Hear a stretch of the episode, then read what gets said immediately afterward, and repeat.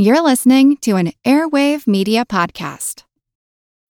When you need mealtime inspiration, it's worth shopping Kroger, where you'll find over 30,000 mouthwatering choices that excite your inner foodie. And no matter what tasty choice you make, you'll enjoy our everyday low prices, plus extra ways to save, like digital coupons worth over $600 each week. You can also save up to $1 off per gallon at the pump with fuel points. More savings and more inspiring flavors make shopping Kroger worth it every time. Kroger, fresh for everyone. Fuel restrictions apply. Another day is here, and you're ready for it. What to wear? Check. Breakfast, lunch, and dinner? Check. Planning for what's next and how to save for it? That's where Bank of America can help. For your financial to-dos, Bank of America has experts ready to help get you closer to your goals. Get started at one of our local financial centers or 24-7 in our mobile banking app. Find a location near you at bankofamerica.com slash talk to us. What would you like the power to do?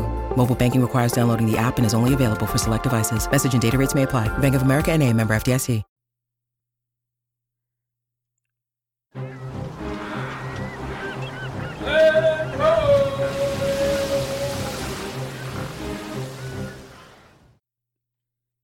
Hello, and welcome to the Explorers Podcast.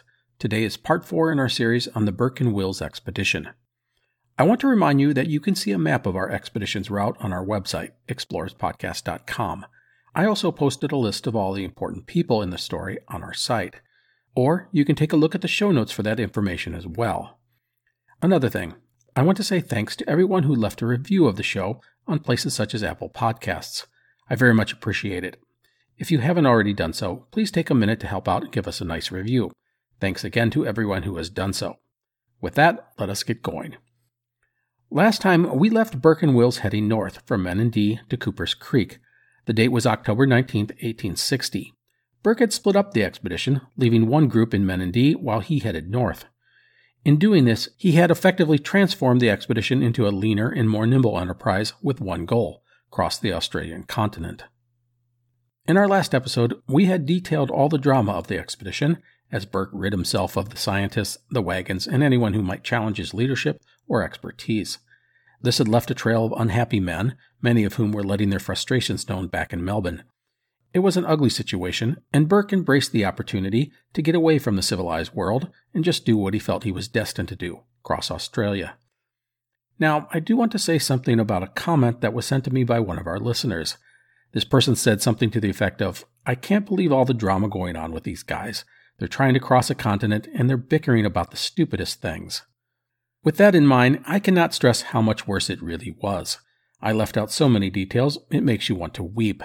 The pettiness and ineptitude was mind boggling at times. It was like a bad soap opera. But I should stress that a lot of good stuff was missing as well. Personally, my biggest frustrations are with Robert Burke. He is such a maddening figure. You read stuff about him and you want to like him. He was generous and giving and eccentric. One story that was told about him was that he had a bathtub in his backyard and he was known to wander around outside without any clothing on.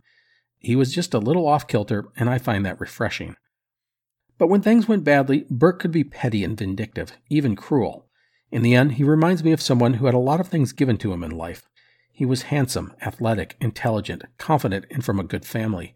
And he sort of coasted on that, landing on his feet even when things went poorly, usually because of connections rather than talent. He reeked of a guy who mistook his privileged upbringing and great confidence for actual talent and knowledge. This can work in a very regimented environment, such as a 19th century police force or the army, but in something as unique as an expedition into the outback of Australia, which required flexibility, innovation, adaptability, and at times a bit of humility, it was often a detriment. In the end, Burke couldn't bear to admit he was wrong, or admit that someone else knew better, or back down if he was challenged. And more than anything, he hated to do those things in front of others. Showing weakness was worse than admitting you were wrong, even if you were wrong. It means he will make some maddening decisions. Anyhow, that is my Robert Burke rant. Let us move on. The Victorian Exploring Expedition, the VEE, departed Menindee with eight members, plus a local guide, William Wright. There were also two Aboriginal guides, one of whom, a man named Dick, spoke some English.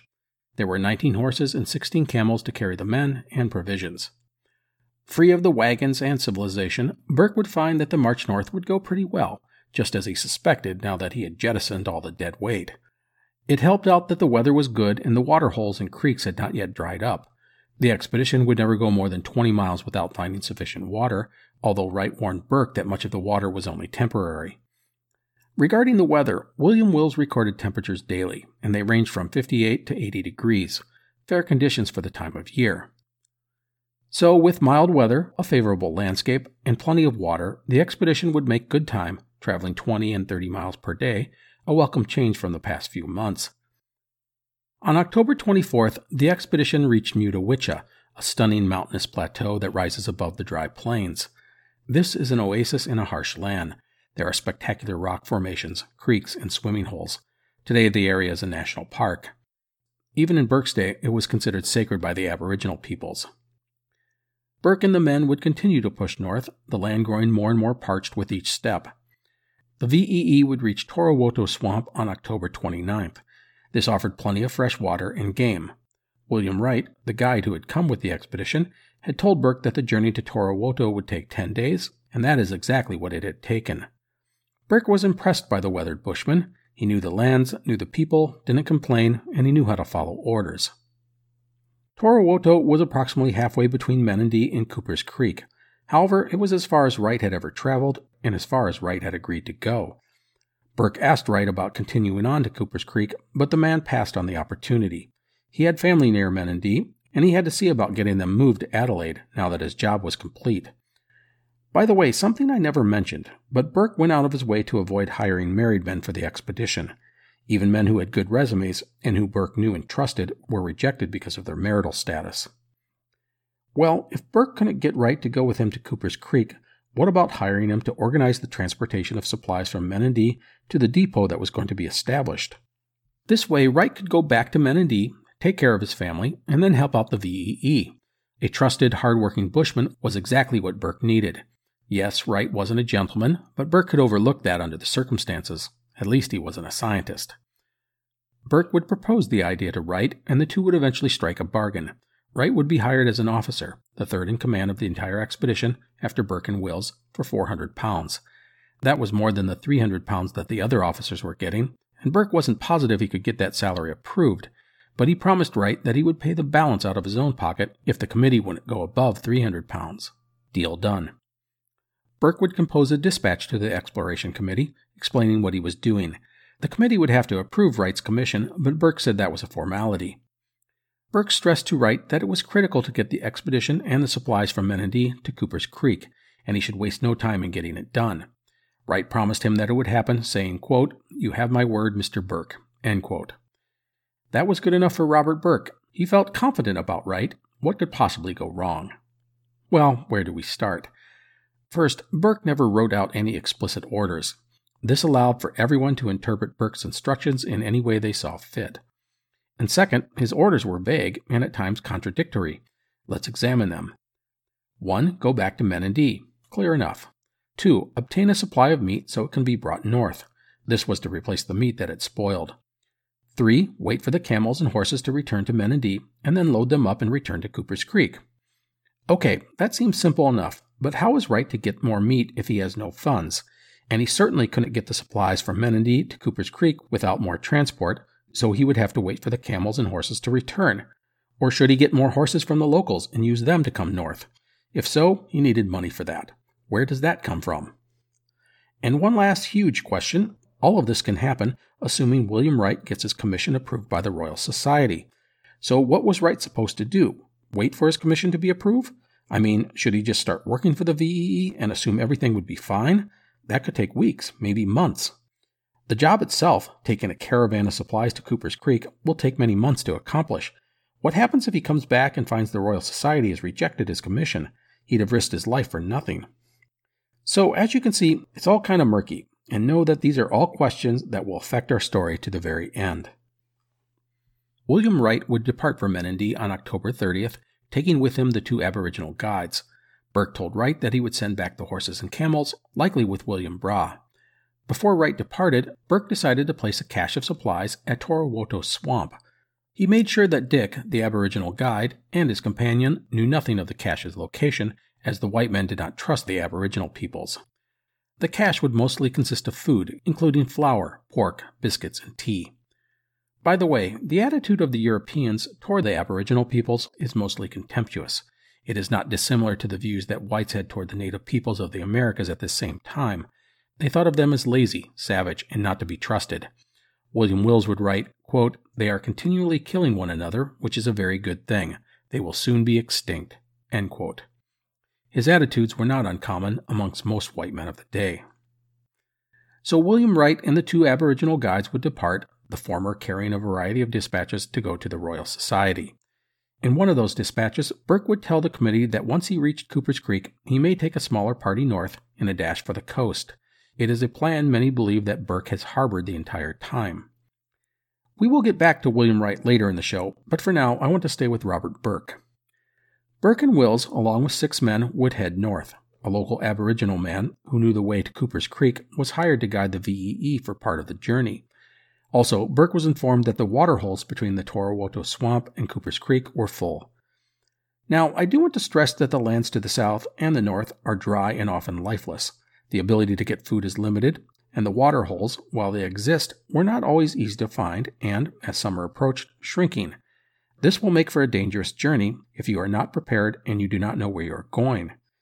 Well, thankfully for the VEE, the weather was still mild and they had a local guide for much of the way. And speaking of the Aboriginal peoples, I want to talk a bit about the continent's oldest residents and the missed opportunity they represent. All along the trek north and at Cooper's Creek, the VEE would always be encountering native peoples. Both Aboriginal and European were drawn together because of water. It was critical to everyone's survival. The local Aboriginal people, as we have noted, were a semi nomadic people. They followed their sources of food and water based upon the time of year. They had adapted to life in what could often be a harsh land. No, they had not made great cities or monuments, but they had survived this way for tens of thousands of years. The local Aboriginal people would usually avoid Burke and his men. The size of the VEE, their weapons, and the animals, especially the camels, frightened them. And, at least on the march north, the strange travelers did not stay long. They stopped at a waterhole, spent the night, and moved on. The native people would call Burke and his men Purdy Purdy, meaning red fellas. They did so because Burke and his men were more red than white due to sunburn. It's important to understand that there were many different tribes, as well as subgroups within each tribe. It is not unlike the natives of North America. These tribes had an established system to help avoid conflicts. When a group was passing through a territory of a different tribe, they would stop before entering and wait for the local tribe to send out a representative. They would greet each other and, after a bit of ceremony, be welcomed. The newcomers would be given food and a place to sleep. If the two sides did not understand each other's language, there was a basic form of sign language that they would use for communication. After all of this, they would move on. The local Aboriginal people the VEE encountered often tried to communicate with Burke, eventually using hand gestures when it was clear the white men did not understand their language. The whites often mistook these gestures as being hostile, but it was more likely a welcoming message. This same thing would happen at Cooper's Creek, the local natives would come to the camp, oftentimes with gifts of fish and seed cakes. Burke and the men usually just chased them off, even threatening to shoot them, believing them to be nothing more than thieves and savages. Little effort was made to interact with them, a shame because the whites could have learned a lot about surviving in this difficult land. William Wills was dismissive of the Aboriginal peoples, saying, quote, They appear to be mean spirited and contemptible in every respect. End quote. In the end, the VEE would never really make any effort to engage the Aboriginal peoples, and the natives saw the whites as rude and aggressive. At Cooper's Creek, the VEE set up a camp and stayed for days on end, which was against Aboriginal custom. Visitors should move on after a short stay. This was part of the native people's way of striking a balance with nature. They did not want to overfish or overhunt a particular waterhole or oasis. No matter, it was a lost opportunity. So, Burke and his men would reach the Bulloo River on November 1st and then follow it north into an increasingly desolate land. And then, on November 11th, the area would suddenly transform into a rich, green, vibrant land surrounding a river winding its way through the wilderness Cooper's Creek. The men were thrilled to reach the midpoint of the continent more than three and a half months after departing Melbourne. Cooper's Creek was, as we have noted, a respite in the middle of a desolate region. And it is a river, not a simple creek, and, in reality, a pretty long river, over 800 miles long, stretching from the Lake Eyre Basin in the west and into eastern Queensland. It flows inland, which is unusual. The river is fed by tropical downpours coming over the Great Dividing Range, and there are many tributaries. But the really fascinating thing about Cooper's Creek is that it changes year after year, depending on the rainfall. You could have a lake at a location one year and a muddy hole at the same spot the next. It was always shifting and evolving, and it would make it hard to map. No matter, as a reliable water source, it was invaluable to the Aboriginal peoples, not to mention the wildlife. By the way, the river today is called Cooper Creek, not Cooper's Creek, as it was in Burke's day. So, Burke and Wills and the men arrived at the beginning of summer. The water was high, the flora and fauna in full bloom, and the wildlife teeming with activity. The area was lush and vibrant. Birds, over 200 species, were everywhere, and there were more than a dozen kinds of fish, including perch. The waters also included frogs, turtles, and snakes. Wildlife flocked to the river, including dingoes, wallabies, and kangaroos. And we can't forget the insects. There were lots and lots of insects. Burke would set up camp along Cooper's Creek and immediately begin to scout out the surrounding area, seeking to find an elusive route to the north coast. The critical element that Burke was looking for was water. He could carry food, but not water, at least not in great quantities.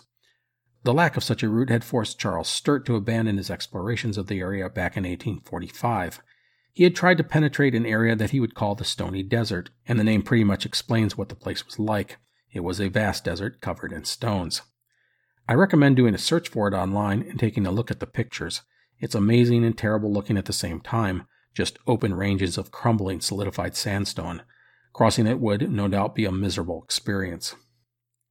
These excursions into the surrounding desert always included William Wills or William Brahe, as they were the only two men who knew how to use a compass and therefore not get lost. One of these reconnaissance missions almost ended in disaster when, on November 25th, William Wills and Thomas McDonough set out with three camels and provisions for a week. The two would venture as far as 90 miles north, but would find only sand.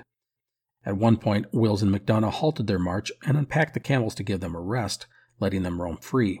This was a common practice as it allowed them to graze. Well, when the two men weren't watching, the camels took off, likely going in search of water, and they weren't in the mood to come back.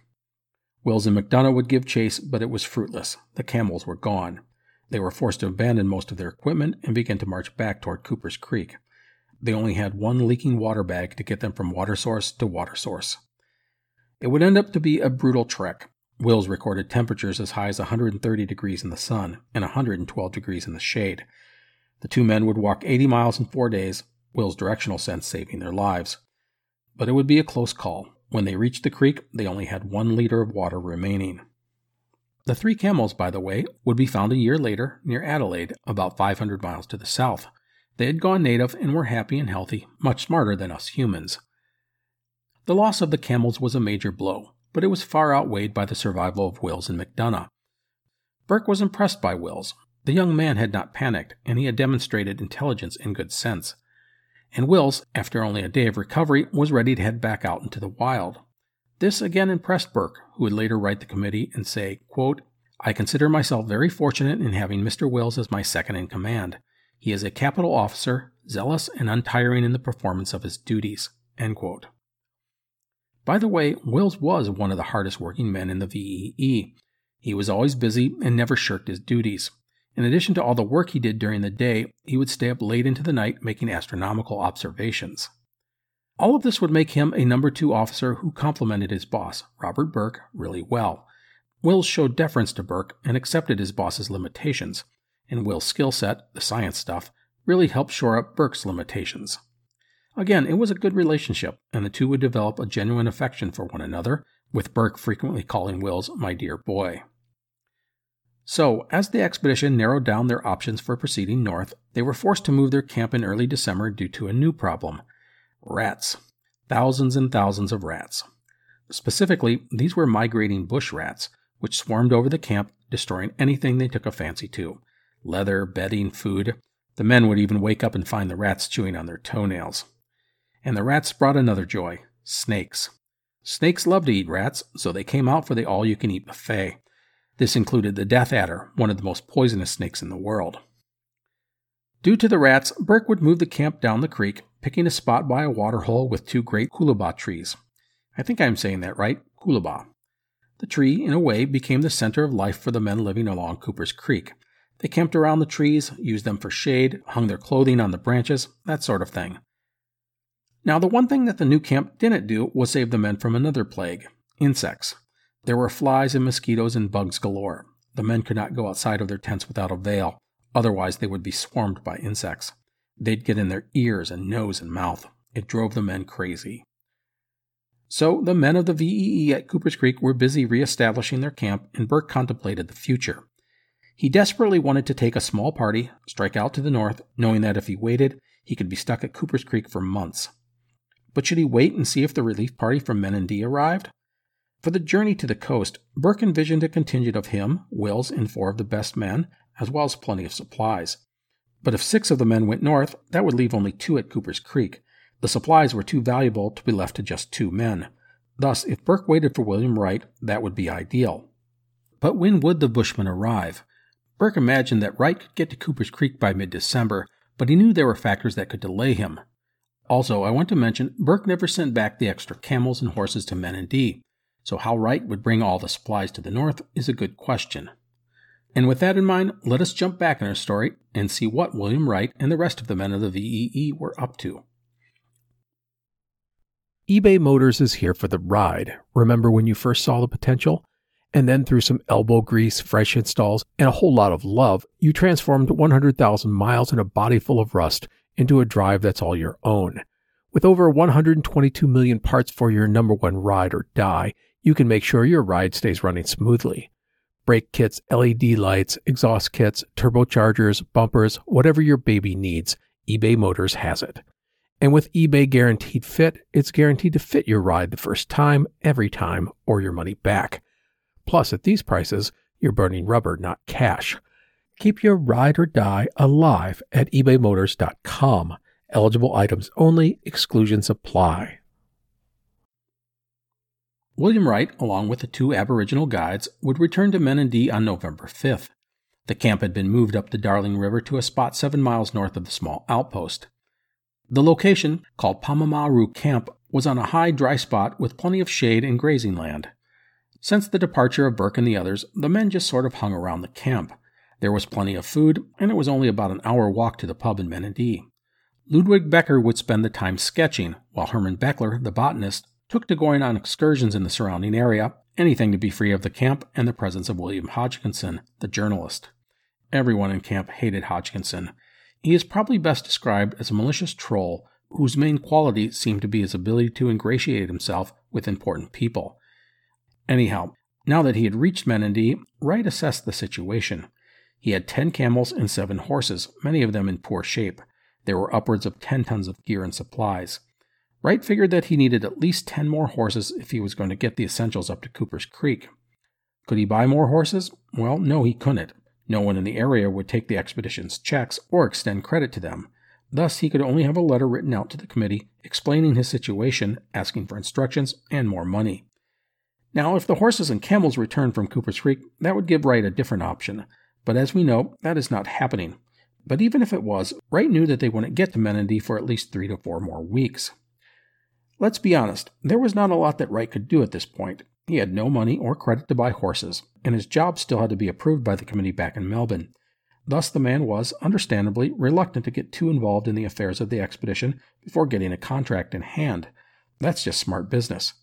And it is unfortunate, as Burke had stressed how important it was for the supplies to get to the camp at Cooper's Creek. Wright figured that a response from the committee would take at least five to six weeks to get to Melbourne and then back to Menindee. Thus, he packaged up his own letter to the committee, which he didn't write himself as he was nearly illiterate, as well as those given to him by Burke, and sent them off on the next steamer to the south. Now he just had to wait. He figured he would eventually get money from the society to buy horses, or Burke would send back the horses and camels from Cooper's Creek. And besides, he had family business to attend to, so it wasn't as if he could leave any time soon. Waiting a few weeks wasn't a big deal. This lack of urgency was problematic. Yes, Wright was hamstrung by circumstances, but what he could have done was send one of the men on horse back to Melbourne.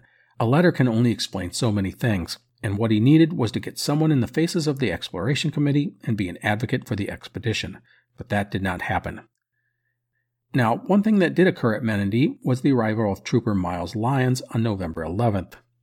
Myles Lyons was a policeman from Swan Hill, and he is new to our story. You're probably wondering, a policeman? Hmm, what is all that about? Was he there to arrest Burke? Well, no, it's not that. Instead, he was in Menindee with crucial dispatches for Burke. So, what were these important documents? Well, to be honest, they really weren't that crucial, but Trooper Lyons was told they were, so he was taking the situation very seriously. Let's back up again for this part of our story. So, in October, word had reached Melbourne about the return of John McDouall Stuart from his failed attempt to cross the continent. Members of the Royal Society were thrilled, as now Burke had the upper hand in the race between Victoria and South Australia.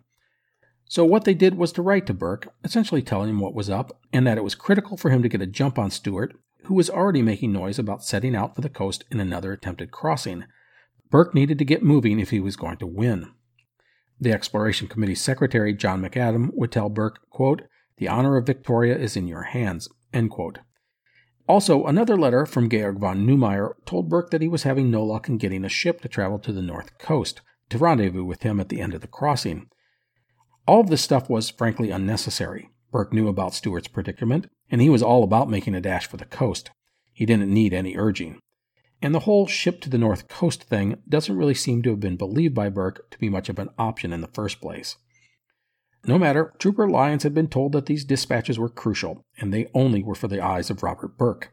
The 36 year old policeman had then set off, determined to complete his mission. Upon reaching Menindee, Wright told Lyons that he was unlikely to catch Burke unless he went all the way to Cooper's Creek, and he advised the trooper that the trek north was risky as summer was approaching and the water holes were drying up, but the man insisted on making the attempt. Wright would agree to help, providing the trooper with two men and three horses for the task. The men included Dick, the Aboriginal guide, and Alexander McPherson, who was a saddler who had joined the expedition at Swan Hill. Trooper Lyons agreed that, upon delivering his dispatches, he would bring the rest of the horses and camels back from Cooper's Creek. That's assuming they weren't already on their way. So Lyons, McPherson, and Dick would depart from Menindee on November 11th. They took as much food as they could, and after that they figured they could hunt. Plus, Wright had told them of the cache of supplies left at Torowoto Swamp, Dick insisted that he knew where those supplies were buried, even though Burke and Wills had not included him on the location. Now, I'm going to leave the Menindee camp for now and continue on with Trooper Lyons and his trek north. While these guys aren't really essential to our story, they are part of the Burke and Wills expedition, or at least associated with it, so we want to tell the story, and it's a pretty good one. So the men struck out to the north, trying to follow Burke's trail as they went. They rode hard, and the men and weary horses struggled in the heat. The water holes, so plentiful just a month ago, were drying up quickly. On November 15th, the three men would stop at one water hole and ignore the fact that the horses avoided taking a drink. They would fill their stomachs with water, and sure enough, a bit later they would all be horribly sick, vomiting for hours and hours. Still, they pushed on once they were sufficiently recovered. It was not long before the three men would run low on food, but at the Torowoto swamp, they expected to use the cache of supplies left by Burke to sustain them. But there was a big problem. Dick thought he knew where the supplies were buried, but it turned out he was wrong. They would search and search, but no luck. There was no food to be had. Despite their dwindling food supplies, Lyons elected to push onward. On November 21st, they would reach Lake Bulloo. Here they would encounter a group of more than 30 Aboriginal peoples who appeared hostile in nature. The three had a shotgun and two revolvers between them, but the 10 to 1 odds were not good. Lyons, who had a reputation as a fearless and dedicated police officer, would challenge the Aboriginal peoples by boldly marching right at them, basically daring them to do something. The natives would let them pass, and Lyons and the others would depart quickly. So, things are getting pretty dicey for Trooper Lyons. There was no water to be found, and food ran out. On November 24th, the horses simply lied down and would not move. Finally, Lyons would climb a high hill to survey the area to the north, and what he saw was disheartening. It was a desert covered in stones as far as he could see. Lyons decided it was time to turn around. What had happened was that Burke had veered west about a hundred miles from Cooper's Creek. Lyons had missed that turn and had continued north into the desert. The men were desperate now. They had had no food or water for three days and would even resort to drinking their own urine. Eventually, they would let one of the horses wander in hopes that it would instinctively find water. The move would pay off when, at the end of the day, they would be led to a water hole. While the men were saved, two of the three horses would die. The three men would stagger south, nearly going mad from starvation and dehydration. They would manage to kill a swan one day, as well as some rats and snakes. It was enough to barely keep them alive. They would finally reach the Torowoto swamp, but both Lyons and McPherson were nearly dead and could not continue. They decided to give the last horse to Dick and have the guide head back to Menindee for help. So Dick would take off, and the feeble Lyons and McPherson struggled to survive. They got an Aboriginal woman to show them how to make the seed cakes, which required seeds from the Nardoo plant, a water fern. You grinded up the seeds between two stones, mixing the powder with water, then baked it on hot ashes. It was labor intensive, but it worked, giving them something to eat. So, Dick would stumble into the camp north of Menindee about a week later, on December 19th, barely alive. His horse had died, and he had traveled nearly 200 miles, eating only two lizards and two birds along the way. Hermann Beckler would volunteer to lead the rescue party. He would head north without delay, taking with him Belooch, one of the sepoys, and Peter, an Aboriginal guide.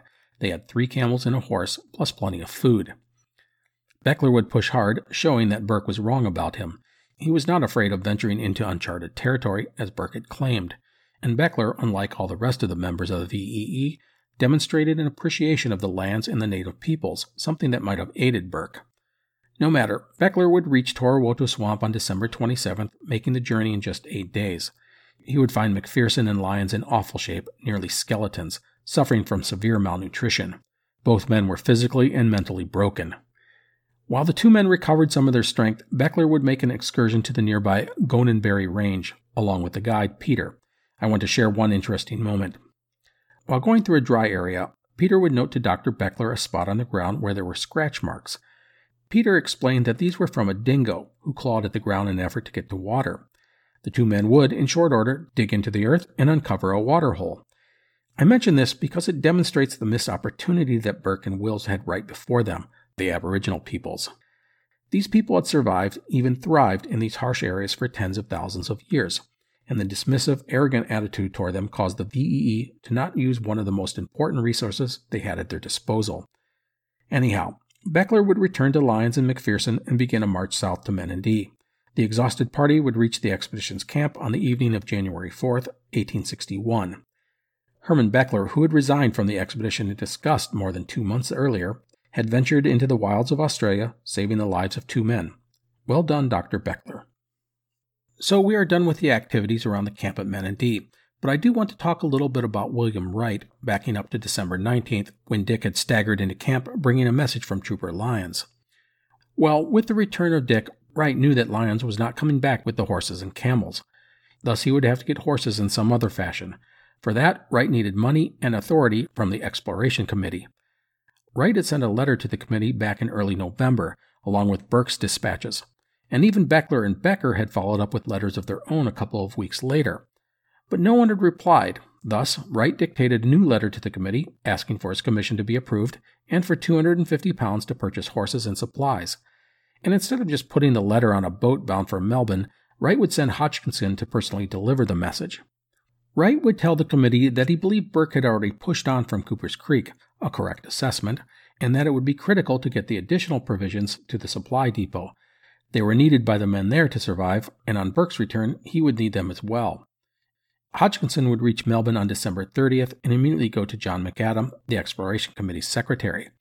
Macadam was appalled to find out that Wright had not yet headed north, and he called an emergency meeting of the committee. The committee would respond quickly. They approved Wright's commission, and they sent him a line of credit of 400 pounds.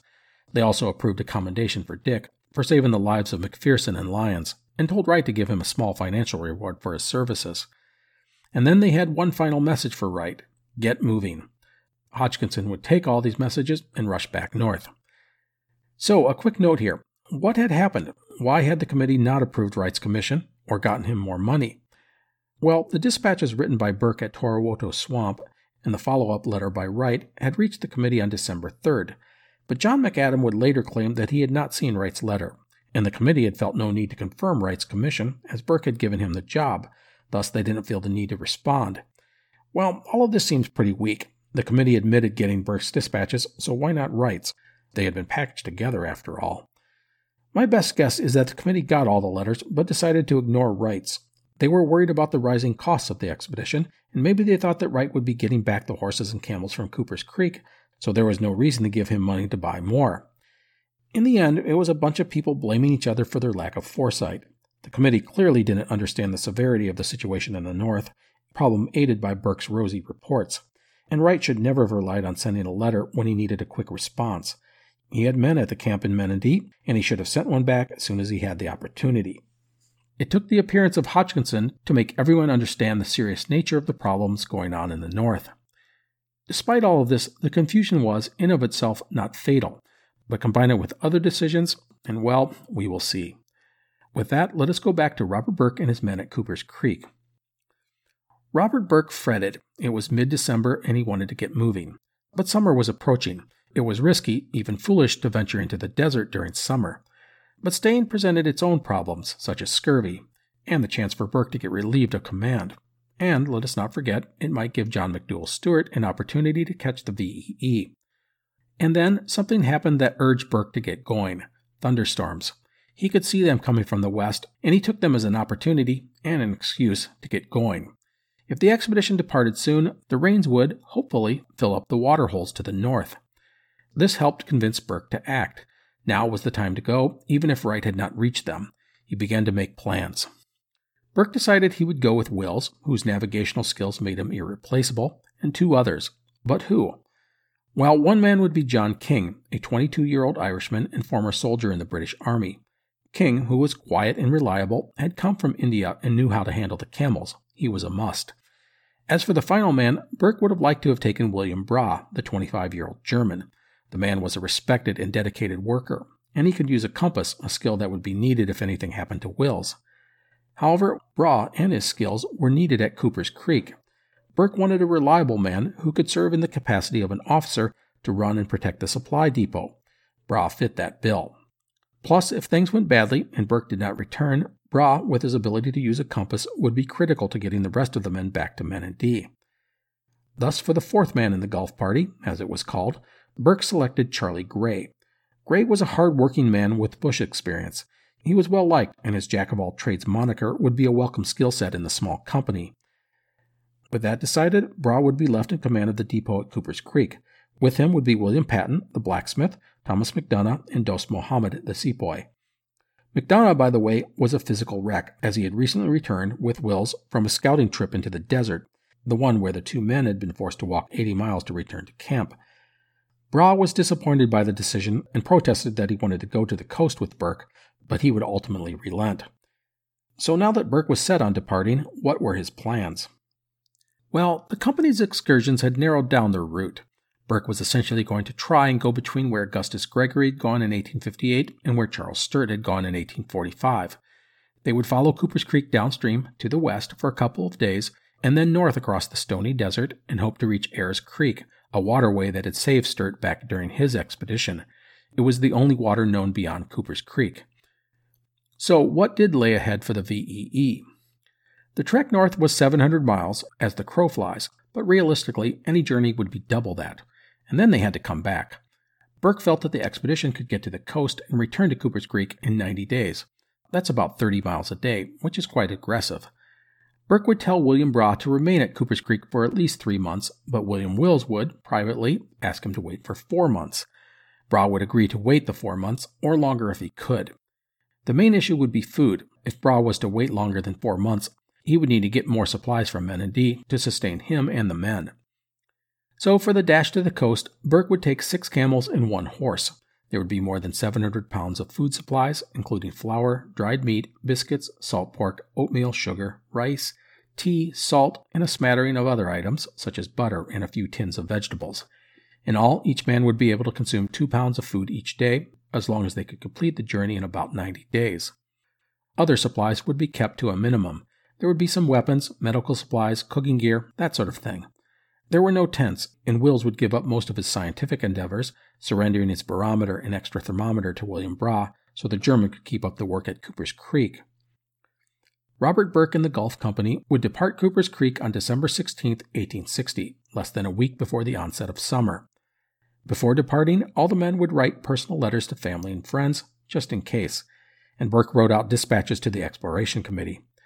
Burke's letters explain his decision, saying, quote, I shall endeavor to explore the country to the north of it, Cooper's Creek, in the direction of Carpentaria, and it is my intention to return here within three months at the latest. I did not intend to start so soon, but we have had some severe thunderstorms lately, with every appearance of heavy falls to the north, and as I have given the other route a fair trial, I do not wish to lose so favorable an opportunity. He also asked the committee to confer the title of officer on William Brahe. As for Brahe, he was told to expect William Wright any day, otherwise, he was to build a stockade to protect the supplies. Burke also mentioned to Brahe that he could potentially meet a ship on the north coast, but beyond that, nothing much else was said. Burke also gave Brahe a parcel of documents, private in nature, which he was told to destroy if Burke did not return. One thing that Burke did not do was order Brahe to send any of the horses or camels back to Menindee. The Gulf party would depart at 6:40 a.m. on December 16th. The men lined up, and Burke went from man to man and shook all of their hands, talking to each. William Patten, the Irish blacksmith, wept uncontrollably. It was an emotional moment, and the feelings in the camp were gloomy as the men were dividing up yet again. Even as we look back at all the missteps of Burke, this might be hard to understand, but most of his men loved him. Call it charisma or whatever, but he had a quality that made men want to follow him. You have to admire that. William Brahe would accompany the party on the first day of their journey, traveling 22 miles west down Cooper's Creek. Burke rode on Billy, the horse. The rest of the men rode camels. After that, Brahe would return to the camp at Cooper's Creek and prepare, hoping Burke and Wills and the others would return in the coming months. As for Burke and Wills, they were heading into some of the most arid and desolate lands in the world, just as summer was starting. Before them lay 700 plus miles of mostly uncharted wilderness. It was a task that would likely leave them heroes or dead, or maybe both.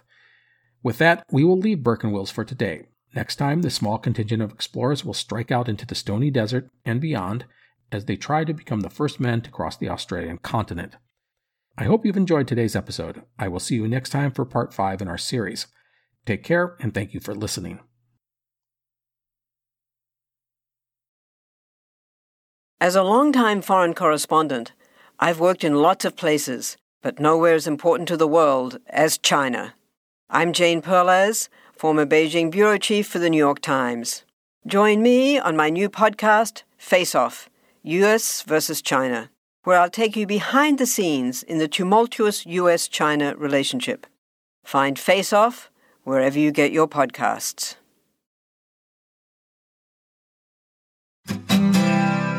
My name is Greg Jackson. I'm a historian, professor, and the creator of History That Doesn't Suck, a podcast that provides a complete overview of U.S. history through storytelling, yet keeps the rigor you'd expect in a university class. Starting with 22 year old George Washington in his first battle, join me for a chronological telling of the United States story, its unlikely revolution, fractious civil war, tenacious inventors, brave reformers, and more. With more than 100 episodes, you can already binge listen your way through the progressive era. Find History That Doesn't Suck wherever you get your podcasts.